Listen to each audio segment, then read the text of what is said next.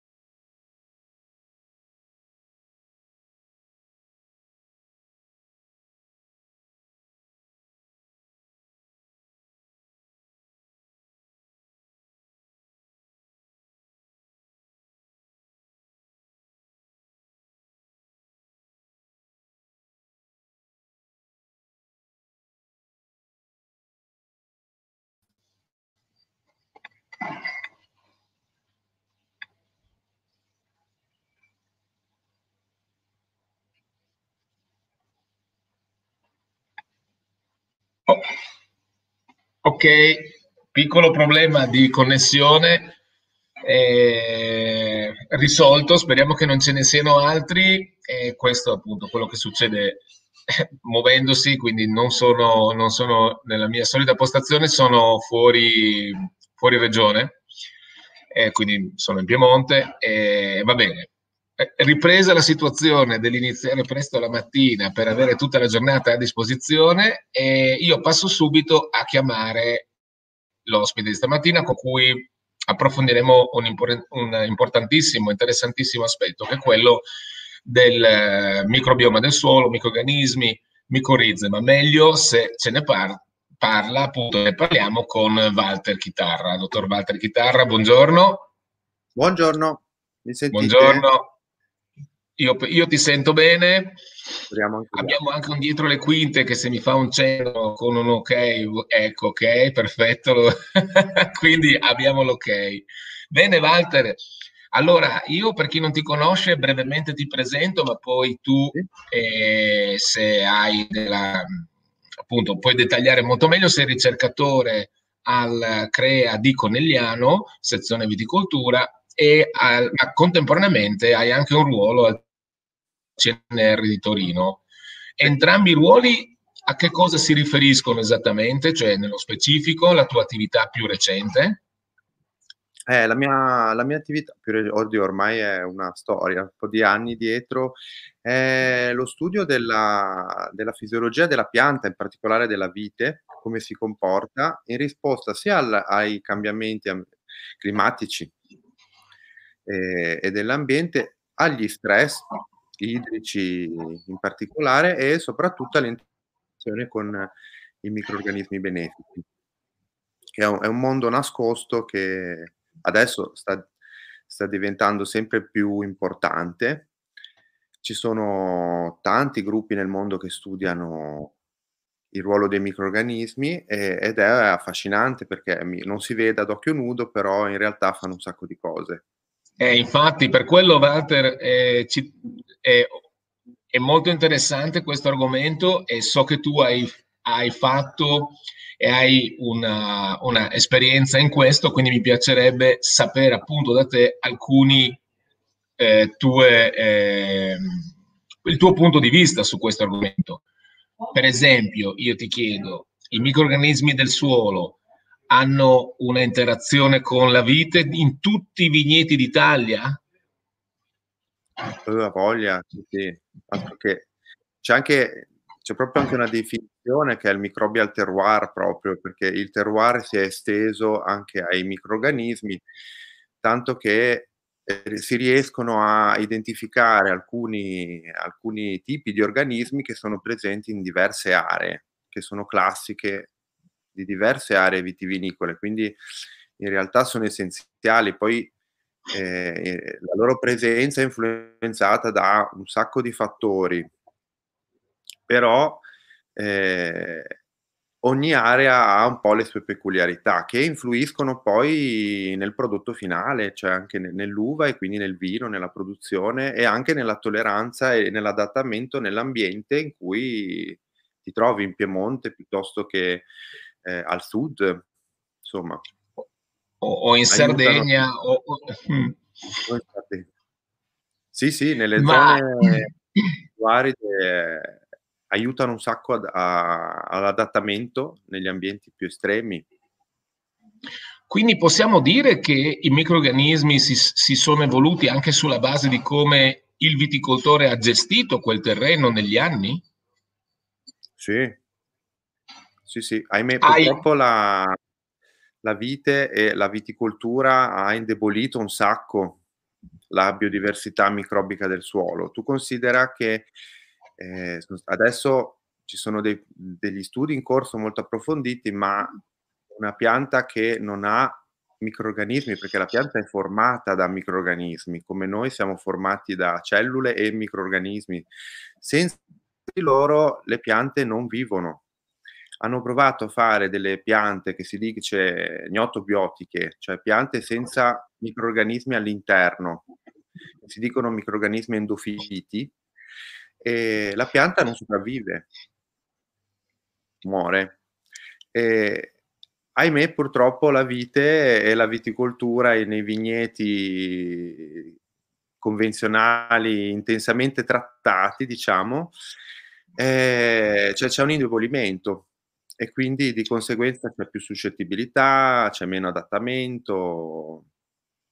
Bisogna Quindi tu pensi che ci sia una relazione tra, eh, possiamo scindere l'effetto dei tutti i fungicidi, insetticidi, acaricidi e dall'apporto eh, dato dai, o dall'apporto di concimi minerali, o tutto insieme si può dire che ha un effetto? Non so, c'è qualche studio che ha evidenziato questi, le relazioni, quindi negative immagino, o comunque di modificazione se non altro di questi, di questi due grossi input, no? Del, dell'agricoltura, l'aspetto pesticidi in generale e l'aspetto nutrizionale, fertilizzanti.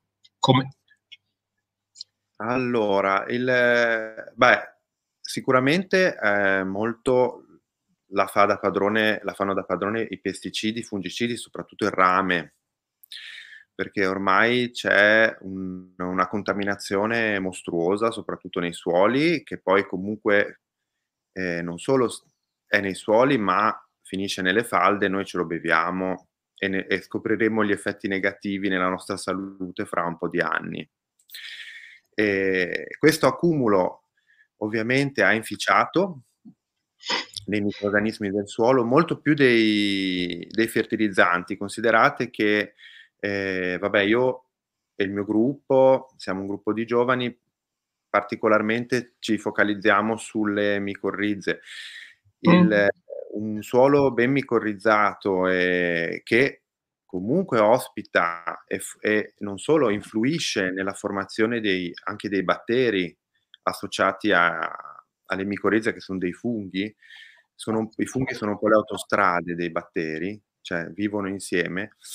E, e, riducono anche la necessità dell'apporto di fertilizzanti, anche oltre a aumentare le difese della pianta, e un accumulo di pesticidi a dismisura come viene fatto, perché si spinge ovviamente per la produzione, eh, ha ridotto un sacco la biodiversità. Infatti noi di, solitamente quando magari con dei progetti o comunque grandi aziende ci chiamano per valutare un po' lo stato di salute, noi troviamo puntualmente i patogeni dell'esca molto nel suolo, mm. perché prendono il sopravvento e poi i vigneti vengono colpiti molto più facilmente, o comunque eh, con i residui a terra delle potature precedenti o quant'altro si ritrovano fonti di inoculo enormi che poi non vengono contenuti perché la pianta è indebolita. Quindi, e, e... Mm. secondo te l'esca o altri funghi patogeni prendono sopravvento perché il sistema si è anche semplificato? Cioè, ah, sì. ha una... Mm. sì, sì. Quindi, quindi in questo caso quella biodiversità che ogni tanto, per dargli un significato maggiore dal solo termine, in realtà in questo caso la biodiversità, cioè l'aumento della diversità microbica, di micorrize, di tutto ciò che vive nel suolo, fa sì che riduca anche la, la, la si può dire che riduce la presenza e, e, e quindi la proporzione verso gli agenti patogeni, cioè i funghi patogeni. Molto, molto. La, la biodiversità è intesa non solo anche per la competizione, per lo spazio, per i nutrienti, perché comunque eh, la presenza di molti microrganismi ovviamente dà fastidio ai, ai patogeni, anche giustamente la competizione anche per quello, quindi è già più difficile per un patogeno invadere se ci sono tanti altri microrganismi presenti. E poi non solo, ci sono gli antagonisti, ci sono tantissimi okay. microrganismi che adesso abbiamo riconosciuto anche noi tramite i nostri studi, ma si sta facendo tanto, che hanno un ruolo chiave nei, nella lotta ai patogeni, sia nel suolo che nella pianta, anche fogliari, eh, per carità. Noi ne abbiamo isolati tanti da, da tessuti di vite, anche dal legno proprio, che hanno un ruolo di, di lotta e di controllo di molti patogeni. Quindi, Quindi questi antagonisti, sì. Mm. E, e, mm. Sono due domande simili. Quali sono azioni che secondo te semplificano e azioni invece che complessano? Cioè, hai potuto individuare nel, nella, nella tua esperienza, nelle ricerche tue o di altri che conosci, azioni che semplificano il sistema, cioè quelle che abbiamo detto tra quelle che puoi riassumere più importanti? Non so, tutto inerbito e non tocco mai niente. Secondo te è un'azione semplificante o è complessante? Tu intendi semplificante eh, nel senso cioè, per dire la... Eh? No, quello? Nel senso semplificante vuol dire che vado a ridurre la biodiversità, no? Quando magari ah, appunto... No, no. Quali sono... Inerbito è complessante. Inerbito è complessante, anzi è... è molto meglio lasciare inerbito con delle essenze che favoriscano la, la simbiosi con i microrganismi del suolo, soprattutto micorrize, perché la, la cosa interessante di questi funghi è che formano delle reti suolo, perché i funghi sono formati da, da ife, che sono un po' le sue braccia, che, che colonizzano il suolo e collegano tu, tutte le piante insieme, perché le piante, ora, non è una favoletta, ma comunicano, e eh, non solo comunicano tramite i volatili, che sono anche influenzati dai microrganismi, ma uh-huh. comunicano anche sottoterra grazie alle ife dei funghi e soprattutto delle micorrize, perché le micorrize si collegano in simbiosi, sono intimi nelle radici e, eh, e c'è proprio una, una rete molto fitta, e gli studi sono, sono provati e si comunicano in caso di attacco di un patogeno, quindi la pianta colpita trasmette i segnali alle piante vicine, e questo lo fa mm. tramite le micorrize, anche tramite i volatili, per carità. Se c'è un attacco di un erbivoro, fanno, magari attivano la parte volatili. Per la difesa, spesso e volentieri, passano tutto tramite le micorrize, e le piante vicine sono anche più pronte alla alla difesa, attivano proprio il sistema basale. Nel termine scientifico si dice che sono in priming, cioè sono pronti alla battaglia. Ah. Quindi una tecnica come l'inerbimento sicuramente complessa. Quindi, e quindi se, eh, tu, tu puoi dire che tutti i terreni vitati sono, tu, tutte le radici dei vigneti sono micorizzate?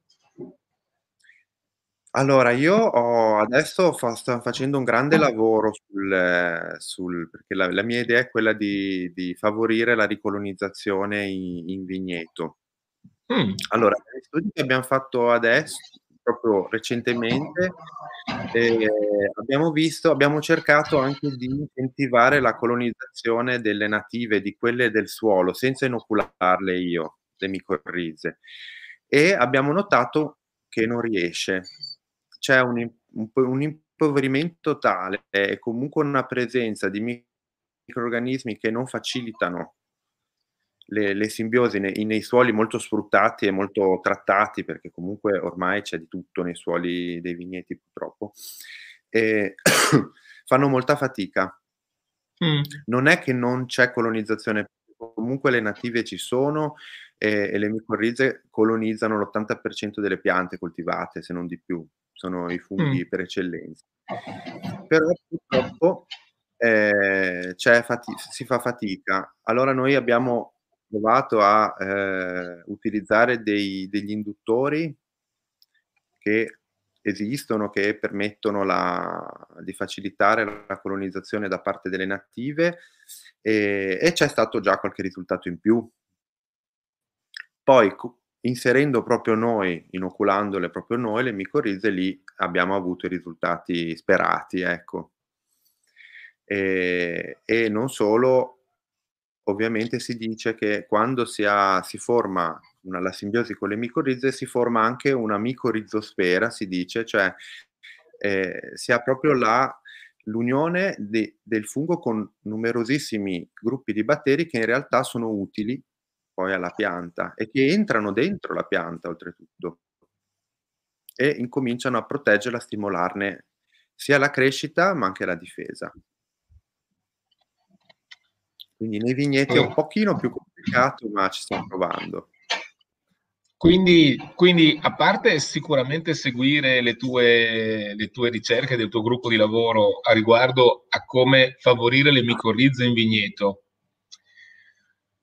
eh, condizioni in cui queste si sviluppano meglio sono quelle di, vado nell'estremo, asfissia radicale o aria? Cioè, no, no, aria, aria. Compa- aria. Sì, sì, sì. Cioè, non c'è bisogno di... L'asfissia è un problema, oltretutto, non solo per, per i funghi, ma per tutto, anche per la radice della certo. pianta. Quindi, eh, ci sono, ad esempio, terreni argillosi tendenzialmente eh, trattengono di più i microrganismi in generale.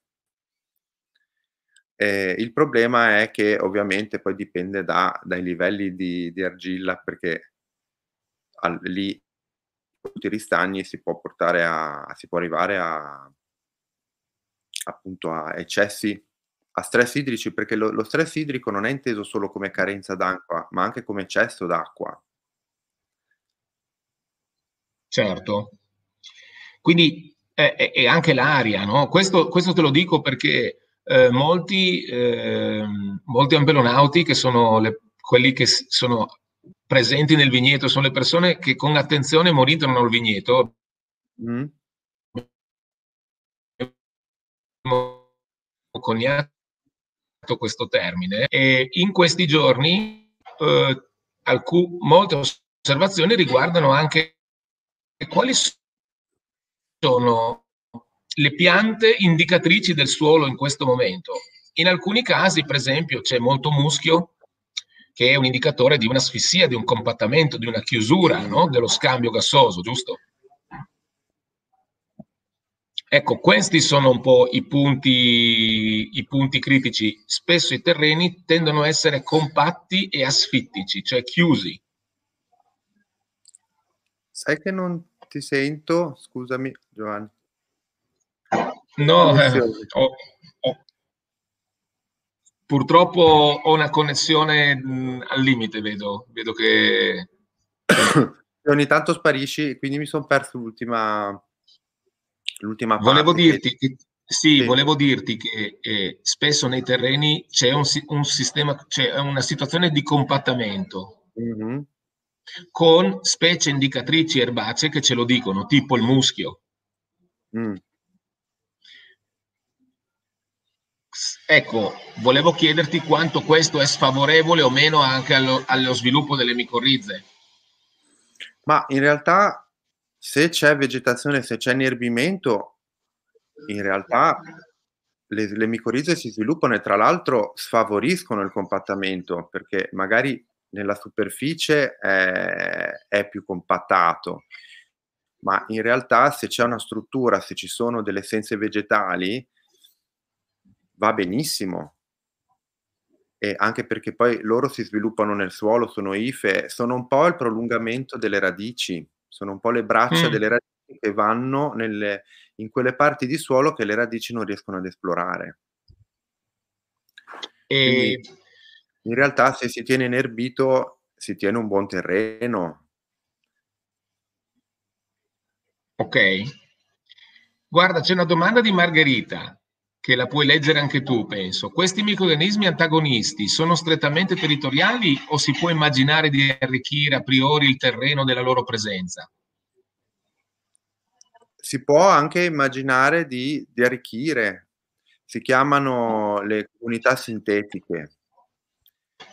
È, è, è, è buono farlo, ci sono molti studi... È, Adesso noi ne stiamo provando alcuni, isolando microrganismi utili dai tessuti di vite, siamo riusciti a individuarne di buoni, sia promotori di crescita che antagonisti di eh, potrite, peronosporo o quant'altro, anche dei patogeni dell'esca, e abbiamo iniziato a, a introdurli nel suolo, quindi si può, ci sono dei famosi studi che hanno eh, evidenziato la presenza di molti microrganismi utili messi in suoli dove non c'erano, e in quel caso la pianta modello ad esempio era il pomodoro, e, e la pianta resisteva allo stress e riprendeva la crescita.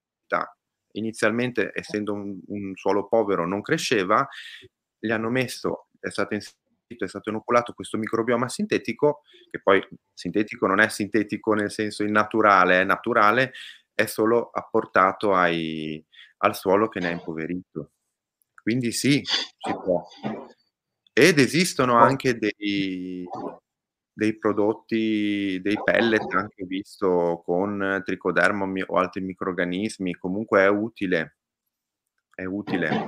Ci vuole pazienza perché eh, non, può, non si può pensare di inserire, eh, compri un prodotto, inserisci, che ti dice che ci sono i batteri, inserisci, li inserisci nel suolo li, e, e poi pensi che sia cambiato. In realtà comunque il suolo o la pianta ha un microbioma complesso, quindi se io inserisco per la prima volta dei microrganismi sicuramente faranno la loro attività per un po', ma poi o si continua e si favorisce lo sviluppo di questi microrganismi, oppure questi vengono soppiantati dai nativi, perché eh, bisogna fare un lavoro nel tempo. Eh, immagino. Eh, se, eh, ci sono altre domande, ma nel frattempo ti volevo chiedere, c'è una possibilità di quali sono le possibilità di monitoraggio, osservazione delle micorrize nel terreno? Eh, ci sono, è solo a livello, si può fare a livello di microscopio. Ok. Di solito si, si, abbiamo dei, delle procedure particolari, sì, però è tutto a livello di laboratorio. Di laboratorio, anche per i microrganismi. Scusami, dimmi. No, no, anche, anche per i microrganismi in generale, cioè... Sì. Vale sì, per lì, tutti eh, i microrganismi, sì. Eh. Sì, lì eh, ci sono, ci sono delle tecniche, si dice di sequenziamento, dove noi prendiamo dei campioni di, di suolo o di pianta, anche perché comunque a volte studiamo anche i campioni, il, il microbioma della pianta, e si estrae il D N A di un campione rappresentativo e poi si, si va, si manda a sequenziare, si dice, quindi... Questo sequenziamento ti, ti permette di, di, di arrivare a capire quanta biodiversità, chi c'è, nome e cognome dei vari microrganismi, quindi di capire com'è lo stato di salute, tra virgolette, del suolo o della pianta. Vengono individuate anche le specie delle micorrize con questa analisi eh, genetica? Sì, sì, sì, sì. E, sì. ah, ci sono dei nomi di, micro, di micorrize più frequenti o migliori, non lo so, nel terreno che, pos che possiamo, qualche nome no. più frequente, genere, famiglia? Eh, allora, c'è, di solito si trovano molto i Funneliformis mosseae, si chiama, e anche Rhizophagus irregularis, sono, sono comuni. Poi in realtà ce ne sono parecchi nel suolo. Quelli sono i più studiati, si trovano, io, noi adesso abbiamo fatto un sequenziamento poco tempo fa giusto nei suoli, abbiamo, ne abbiamo trovati sia di mosseae che di Rhizophagus, di solito sono i, i due presenti, ce ne sono molti altri, ma quelli sono quelli più studiati e sono quelli che di solito si inoculano anche okay. artificialmente per, per studiare, ecco, comunque quelli sono i due più, più famosi, però ci sono, in vite si sta iniziando a fare tante, tanta, tante, tanti studi, in vite adesso sta esplodendo e ci sono proprio okay. dei, degli studi ad hoc solo sulla diversità delle micorrize in vigneto. Su questo eh, c'è anche una domanda e, e anch'io sono, e anche secondo me è importante, come possiamo seguire il viticoltore, il tecnico, anche il gruppo di ampelonauti italiani, questi che sono appassionati nell'osservazione, nel comprendere meglio il vigneto, dove si possiamo seguire queste informazioni? Anche i tuoi studi?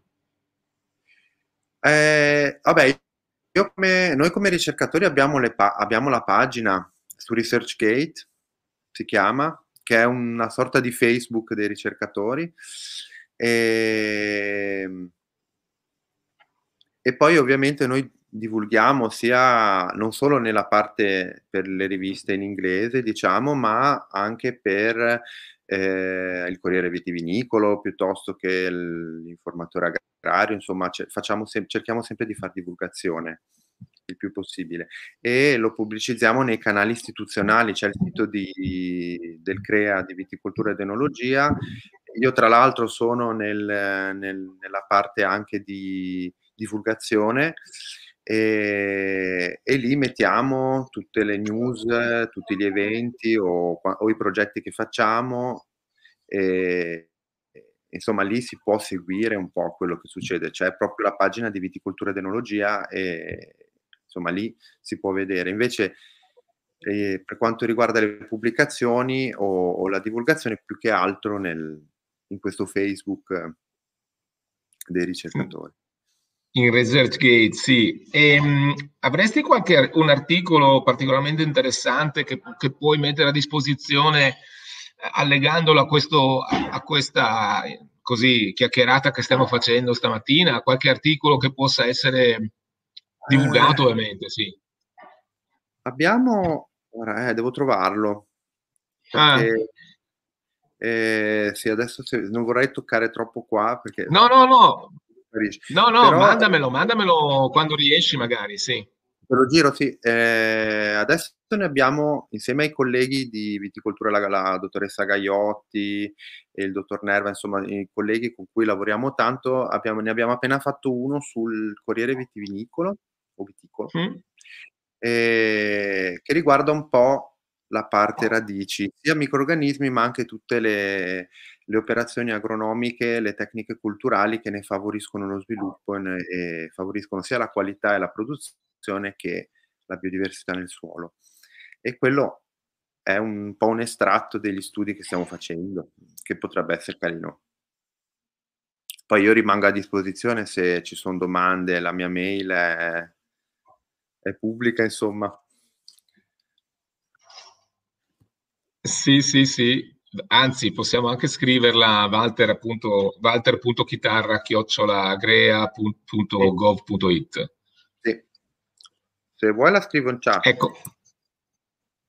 Ah, sì, sì, ma penso che la scriva. Ok, sì, scrivila, grazie. E...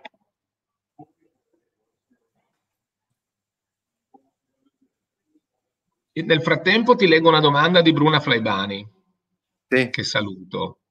In un terreno con molta biodiversità spontanea e struttura del terreno che evidenzia un buon arreggiamento, con viti con una buona resistenza a peronosporo idio, si può pensare che le micorrize siano presenti spontaneamente?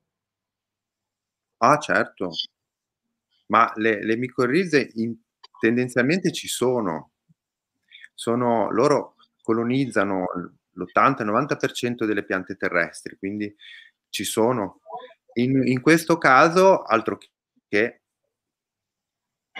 altro che... E quindi qual è la differenza? Cioè, che cosa vogliamo ottenere? Un numero maggiore di micorrize come specie o come quantità?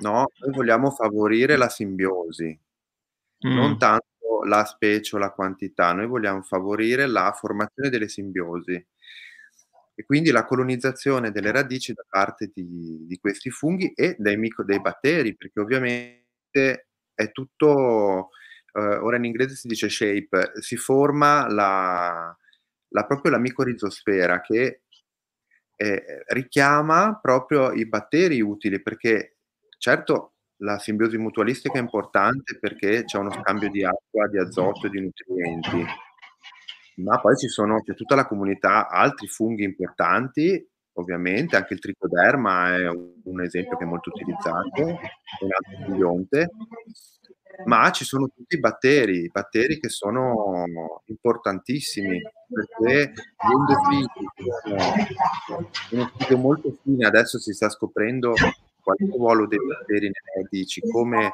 migliora la, la nutrizione della pianta, perché loro, la pianta li prende, se li, se li fa entrare nella radice e la, le micorrize aiutano anche il richiamo di questi batteri utili, la, la, la pianta si prende i batteri, prende i nutrienti, non li uccide, li rimette nel suolo, che vanno di nuovo a solubilizzare quei nutrienti come può essere il fosforo, come può essere eh, l'azoto, quelli che non sono propriamente disponibili, e ne facilitano la nutrizione.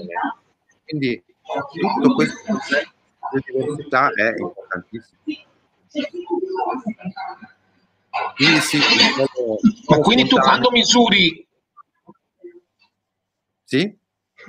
Quando vai a misurare nel, sulle radici, quindi cosa fai? Ne misuri la quantità per, per centimetro di radice? Qual è una tua unità di misura nel campionamento? No, si, in realtà si prendono otto radici, si fanno dei, dei preparati, dei vetrini al microscopio e, e si guardano, perché le micorrize formano, quando colonizzano la radice e c'è una simbiosi funzionale, si dice, si formano degli arbuscoli all'interno delle cellule delle radici, si formano delle, delle palline dentro le cellule, mm. tipo degli alberelli quasi sembrano in foto, mm. e, e lì si guarda quanto del, del, del, del pezzettino di radice che ho nel mio, eh, nel mio, nella mia slide, nel mio, nel mio vetrino, quanti arbuscoli sono presenti. E quindi questo ti dà un indice di colonizzazione della radice. Più quindi è ecco meglio è, insomma. Sì, sì, quindi ecco l'obiettivo è aumentare la colonizzazione. Sì, sì, il che bisogna stare attenti, perché molti usano, ci sono dei prodotti in commercio, molti usano, si possono comprare, le micorrize è una cosa, sono vendute normalmente. E bisogna stare molto attenti però, perché comunque eh, bisogna seguire le, bene bene le indicazioni, perché eh, se si esagera, perché uno dice butto tante micorrize, comunque a, nella fase iniziale della colonizzazione è un'infezione, perché comunque un fungo, mm. e la parte iniziale del, del, della fase della simbiosi è un costo per la pianta, non è un beneficio. Quindi se si esagera, se si sovracolonizza, si rischia in realtà l'effetto contrario, quindi bisogna seguire quello che è detto, quello che è scritto. Perché quanto costano? Qual è il costo del sequenziamento? Eh, sono, quando si parla delle, delle attività di ricerca, tutto costa di più, perché nella ricerca queste sono, sono cose fini. Il sequenziamento di per sé non costa tantissimo, eh, dovrebbe essere nell'ordine dei duecento trecento euro, anche perché l'analisi, poi c'è l'analisi più informatica, perché c'è tutta una parte sul D N A, poi c'è tutta una parte informatica, eh, c'è il mio collega che la fa, quindi insomma poi fa, riusciamo a fare tutto in casa, ecco, siamo abbastanza autonomi da quel punto di vista. E un'analisi delle micorrize, Walter, qual è il costo? Cioè, un viticoltore può chiederti e inviarti un, o deve chiamarti per un campionamento, sicuramente, per fare un'analisi delle micorrize del proprio vigneto, vite? Allora sì, le, le, in realtà io collaboro tanto a Torino con una ricercatrice che ormai lavora da trenta anni sulle, sulle delle simosi, e la parte più microscopica la fanno a Torino. Noi facciamo più la parte di D N A. Però sì, ovviamente tramite me, se, se uno vuole guardare il sequenziamento o, o, oppure la, la presenza di micorrize, so chi, o, o io o, a, o noi come gruppo o a Torino, insomma, so chi suggerire. Allora, c'è ancora qualche domanda? So che se hai, hai lezione stamattina, ma... Eh, qual... eh sì, sì, lo so, infatti, però... che mi aspetta. Se un, qualche domanda la, la, la mettiamo e poi vediamo magari successivamente, magari nei prossimi giorni, se riusciamo anche a, a dare qualche altra risposta. Quando si impianta un nuovo vigneto con uno scasso, andiamo sicuramente a modificare e ridurre la biodiversità del suolo. In che modo possiamo limitare questa perdita e quanto tempo si impiega per tornare ai livelli precedenti? Eh... eh, eh. Oddio, non è che si, più che altro si disturba la biodiversità, la, il microbioma, quando si fanno questi interventi molto forti. E sicuramente dal momento in cui poi si ripristina la situazione, ci sono, c'è la possibilità, ci sono dei, dei pellet eh, o, che si possono inserire comunque nel suolo per favorire l'introduzione di nuovi microrganismi. Dal momento in cui si ripristina il tutto, ritorna l'inerbimento, è rapido, è abbastanza rapido. Ci vogliono, ci vuole qualche mesetto. Però Beh, poi... questo è incoraggiante. Sì, sì, no, è, il punto è usare le pratiche eh, che favoriscano la... la biodiversità, non tanto i trattamenti smisurati e smodati, eh, ovviamente impoveriscono. Poi si parla di agricoltura, si parla di viticoltura, quindi se si deve produrre non è che si può pensare a pettinare le bambole all'ape che gira, ovviamente, non, non si può pensare solo a quello.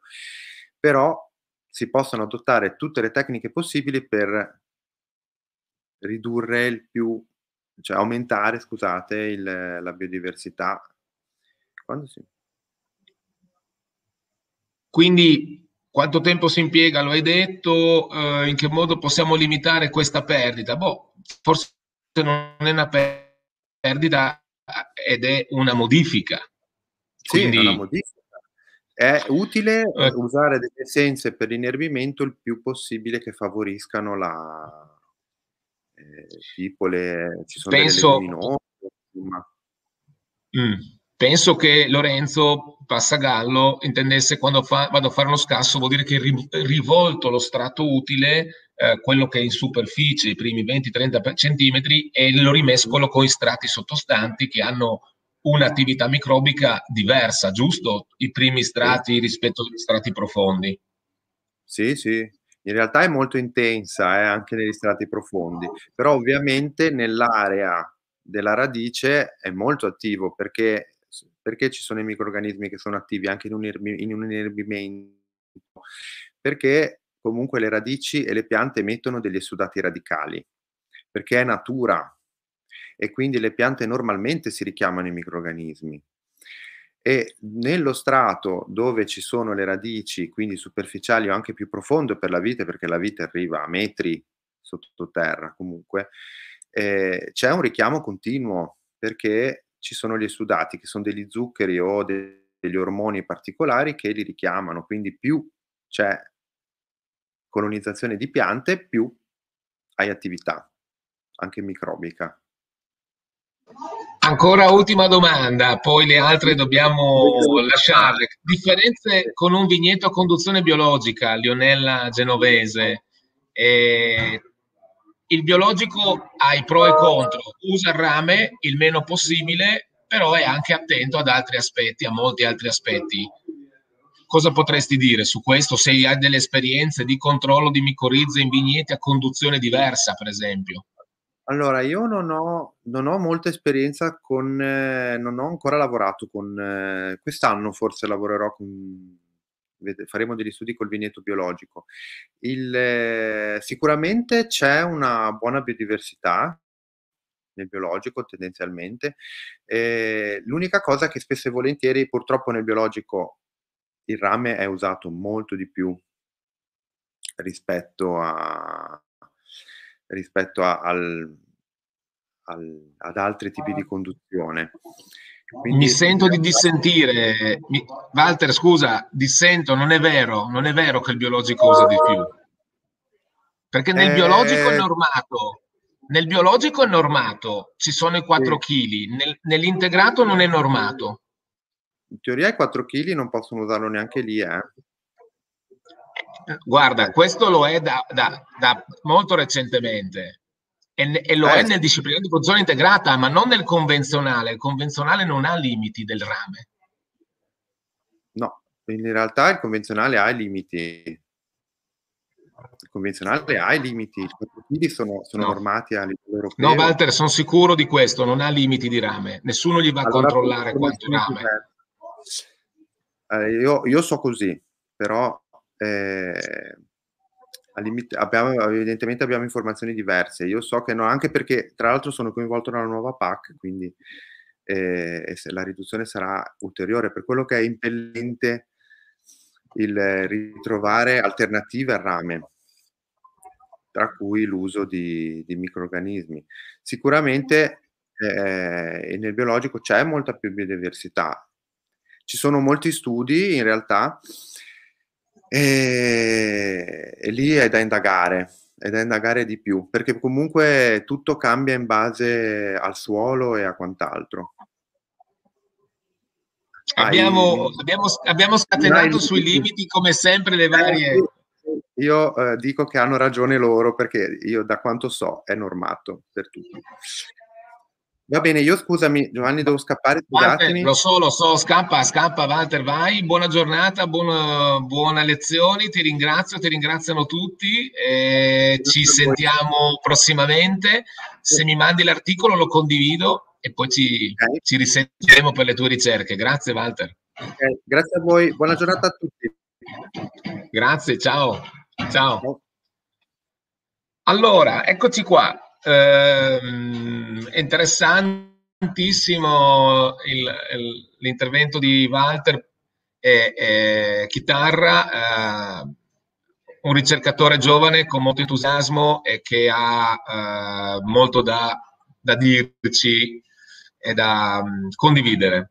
Allora, anch'io ho qualcosa da condividere prima di salutarci e iniziare la giornata, che è un po' la situazione del... Eh,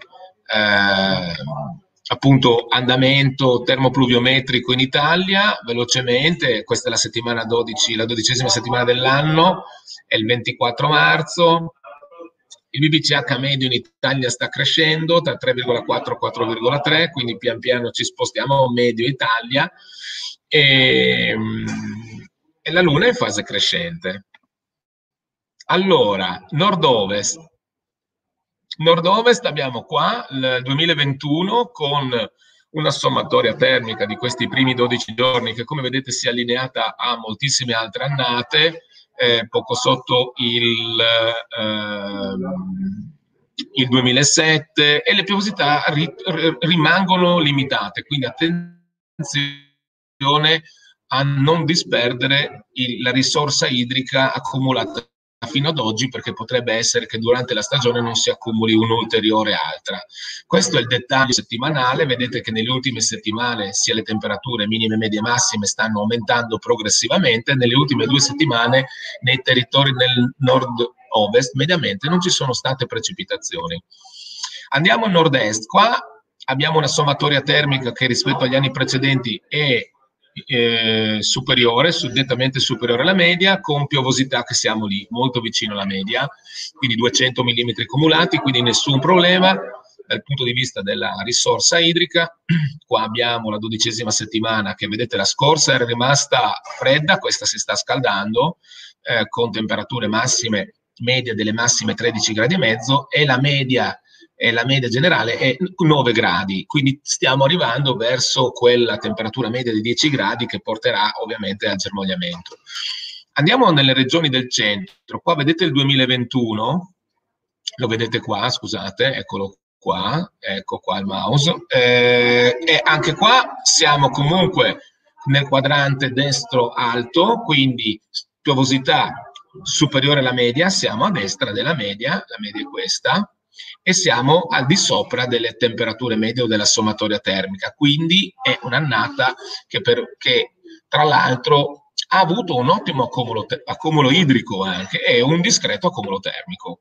Ecco qua il dettaglio delle singole, dei singoli valori per quanto riguarda temperature minime, medie e massime, e la media vedete che è proprio dieci gradi, quindi ci stiamo proprio avvicinando al germogliamento nelle zone del centro, tant'è che appunto alcuni sangiovesi sono ben esposti, sono già con delle punte verdi e, e, e questo lo testimonia. Uh, andiamo al sud. Il sud del duemilaventuno lo vediamo qua. In realtà ecco, abbiamo un sud più freddo, perché questo siamo praticamente nella media trentennale come sommatoria termica e con delle piovosità leggermente inferiori alla media. Ci sono state altre annate con minor piovosità, ma altre anche con maggiore, e soprattutto se seguite le, eh, il colore del, della, dell'indicatore dell'anno, quindi della sfera del cerchio, eh, gli scuri sono gli anni più recenti, e quindi qua dove abbiamo il duemilaventuno è in una media storica, eh, diciamo così, che è da anni che non si eh, verifica, cioè abbiamo un scarso accumulo mediamente idrico, quindi questo dovrebbe far prestare maggiore attenzione a tutti i viticoltori e tecnici coinvolti, e gli agronomi e gli ampelonauti del sud Italia. Ecco qua le, eh, gli accumuli eh, idrici, le precipitazioni settimanali e le medie termiche settimanali, dove la media termica è di undici gradi e mezzo per quanto riguarda appunto le regioni del sud. Uh, ultime due settimane del Veneto, ho preso il Veneto, l'altra volta ho fatto le ultime due settimane della Toscana Umbria perché l'ospite era, uh, lavora a Perugia ma è uh, abruzzese, è il dottor Pagliotti, e invece oggi per Walter Chitarra avrei dovuto mettere Veneto Piemonte, perché in effetti mi sono dimenticato che lavora anche al C N R di Torino, ma ho pensato soltanto a Conegliano, quindi ho messo le, ehm, la precipitazione delle ultime due settimane del Veneto, degli ultimi trent'anni, questi ogni, ogni, diciamo questo è il duemilaventuno, eh, con che cosa? Un accumulo eh, idrico nelle ultime due settimane è molto limitato, la media è cinquantotto millimetri, quest'anno è il novanta per cento in meno, quindi sette a dieci millimetri nelle ultime due settimane praticamente non ha piovuto, e con temperature che rispetto allo storico sono mh, di due gradi inferiori, la media è sette gradi mentre, nelle ultime due settimane, mentre la media eh, degli ultimi trent'anni è di nove gradi uno. Quindi abbiamo un Veneto più fresco come situazione. Poi che cosa abbiamo ancora? Abbiamo tutti i rilievi fatti dagli ampelonauti, da tutti gli osservatori del vigneto, che hanno, eh, stanno dando un quadro molto chiaro, con molte osservazioni, questo è l'intorno a me degli ultimi sette giorni, eh, più di trecento osservazioni delle fasi fenologiche, ma poi anche oidio, escoriosi, sul capofrutto, ed è, ed è anche rilevato in... Eh, circa nel cinquanta per cento dei vigneti osservati, oidio, quindi sintomi di oidio delle infezioni dell'anno precedente, così come, e non ci sono ancora catture, mentre chi ha installato e controllato le tra, eh, il volo dell'argirotenia, quindi dell'Eulia, ha già trovato molte catture che infatti qua potete vedere nell'intorno a me con un certo eh, valore. Uh, questa a destra è una tematizzazione della fenologia d'Italia uh, di questi set, degli ultimi sette giorni, in cui si, si vedono le regioni del nord-est con fasi fenologiche più uh, meno sviluppate, e invece ovviamente le regioni del sud e intermedie e quelle della Sardegna, per poi le altre con le colorazioni che appunto dal verde passano al giallo, all'arancione, di circa eh, dieci B B C H dieci, vuol dire che non c'è ancora mediamente una foglia distesa, anche se ci sarà sicuramente dei germogli, è ovvio, che hanno già due probabilmente foglie distesi o più, ma ci sono per, per contro altri che sono ancora a una fase fenologica precedente al germogliamento, quindi la media è dieci. Eh, questo è un panorama che fa capire le, dif le grosse differenze d'Italia e, e ci permette di seguire la stagione di quest'anno. Allora, che cosa, cosa ho preparato ancora? Allora, questo lo avevamo già eh, detto la scorsa settimana, tempo per installare le trappole per, per il monitoraggio del primo volo delle tignole. Mm, negli anni mm, pochi hanno dato importanza al monitoraggio del, del primo volo delle tignole. Eh, secondo me, invece, un boravo, un pelonauta che osserva con cura il proprio vigneto inizia dall'inizio, magari proprio per, se applica la confusione sessuale, gli sarà utile per capire eh, di non averle installate dopo l'inizio del volo. E monitorare il primo volo ci permette di avere il picco del volo e quindi di conseguenza andare a controllare la popolazione sui nidi larvali, di conseguenza sulle infiorescenze, eh, capire quando finisce il volo e ci aspetteremo quindi un secondo. Quindi si inizia dal primo volo, anche se poi il secondo è quello che ci dà poi le informazioni operative in realtà, e, e monitorare altri lepidotteri della vite tipo l'Eulia, che è, in, è crescente in diverse regioni d'Italia, è molto importante per capirne la presenza.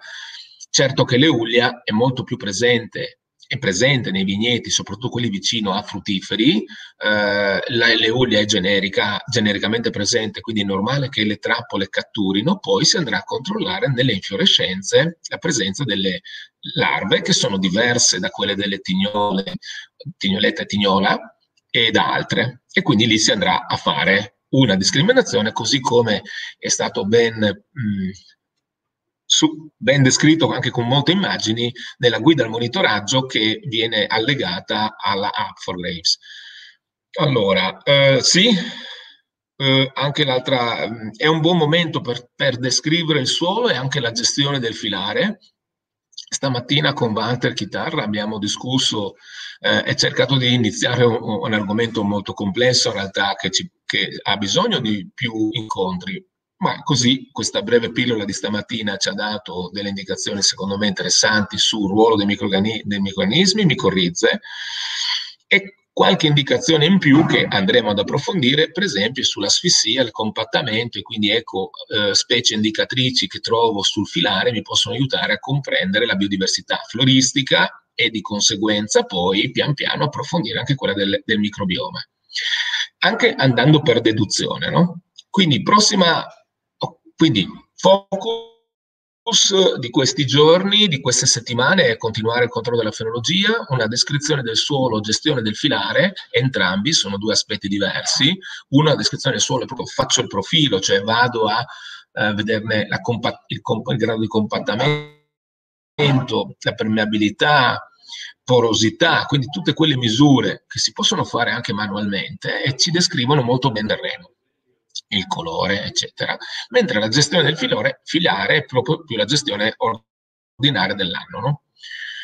Prossima settimana, eh, altro ospite, altro ricercatore, la nutrizione di precisione della vite, quindi andremo a capire esigenze nutrizionali o non esigenze nutrizionali rapportate ai propri obiettivi enologici, e quindi ci incontreremo mercoledì prossimo alle sette e trenta. Vedo che l'orario del mattino non vi ha spaventato, eravate un ampio numero, eh, presenti, co eh, costantemente collegati, con molte domande, questo mi fa molto piacere. Ovviamente vuol dire che gli argomenti sono quelli che ci aiutano a lavorare meglio, con più soddisfazione e raggiungendo sicuramente i nostri obiettivi. Eh, il mio obiettivo, quello di oggi, è stare in vigneto, come lo è stato anche ieri, finalmente non vedo l'ora, quindi siamo, siamo pronti per la giornata e il resto della settimana. Mi scuso per la connessione, non potevo fare, non sono riuscito a fare di meglio, nonostante mi sia spostato negli angoli a trovare quello in cui sembrava meglio, ma ce l'abbiamo fatta ugualmente. Allora, Ah sì, ecco, sono aperte le iscrizioni all'Academy for Grapes eh, con, eh, in, in maniera, eh, diciamo così, con lezioni preregistrate, così potrete scegliere orari e frequenze più congeniali per voi per seguirlo. Le informazioni le trovate su Academy.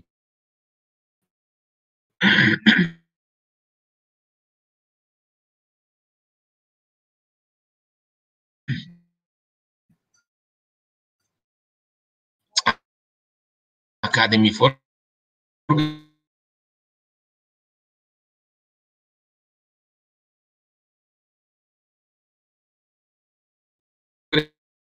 Grapes e, e altre e altri eh, così quella di eh, per le uve e di for grapes. Quindi ecco, academy punto quattro grapes for grapes punto it. Allora, Eh, cosa dire? Bene, abbiamo, c'erano alcune domande. Eh, interessante quella del, del rame. Adesso eh, è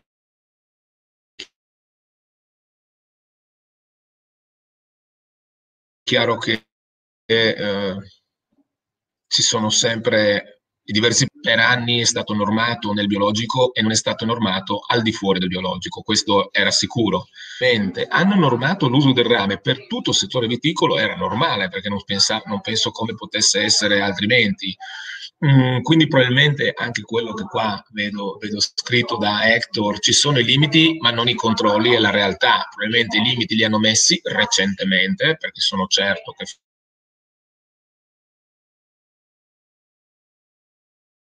fino a anni fa non ci fossero, eh, e, e quindi adesso mancano i controlli, quindi è come dire che il monitoraggio è obbligatorio, ma nessuno lo controlla, è nato.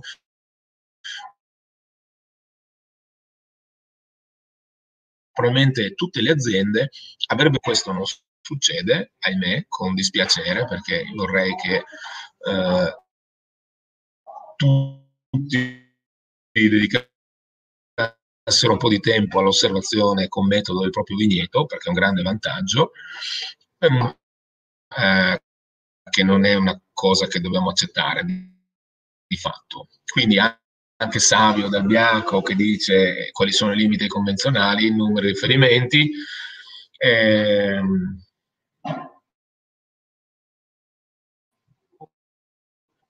sì. I convenzionali, eh, scusate, uso il termine convenzionali per dire lotta integrata obbligatoria, in effetti convenzionale è un termine antico, ma di, e poi c'è eh, chi ha aderito a disciplina di produzione integrata e quindi sono quelli che ris devono rispettare una disciplina di produzione in cui anche lì il limite del rame non era stato considerato per molti anni. Il rame che negli altri eh, tipi di dall'utilizzo dei, della, del, dalla possibilità di essere utilizzato, no? In viticoltura, e quindi è normale che sarà utilizzato del rame all'interno della difesa, così come lo era già utilizzato in tutti i trattamenti finali. Possiamo tornare su questo argomento eh, per fare appunto anche la giusta informazione e non pensare che il biologico eh, sia quello che usa soltanto il rame e ne usa tanto, eh, perché in realtà so che tantissimi viticoltori lo fanno, quindi eh.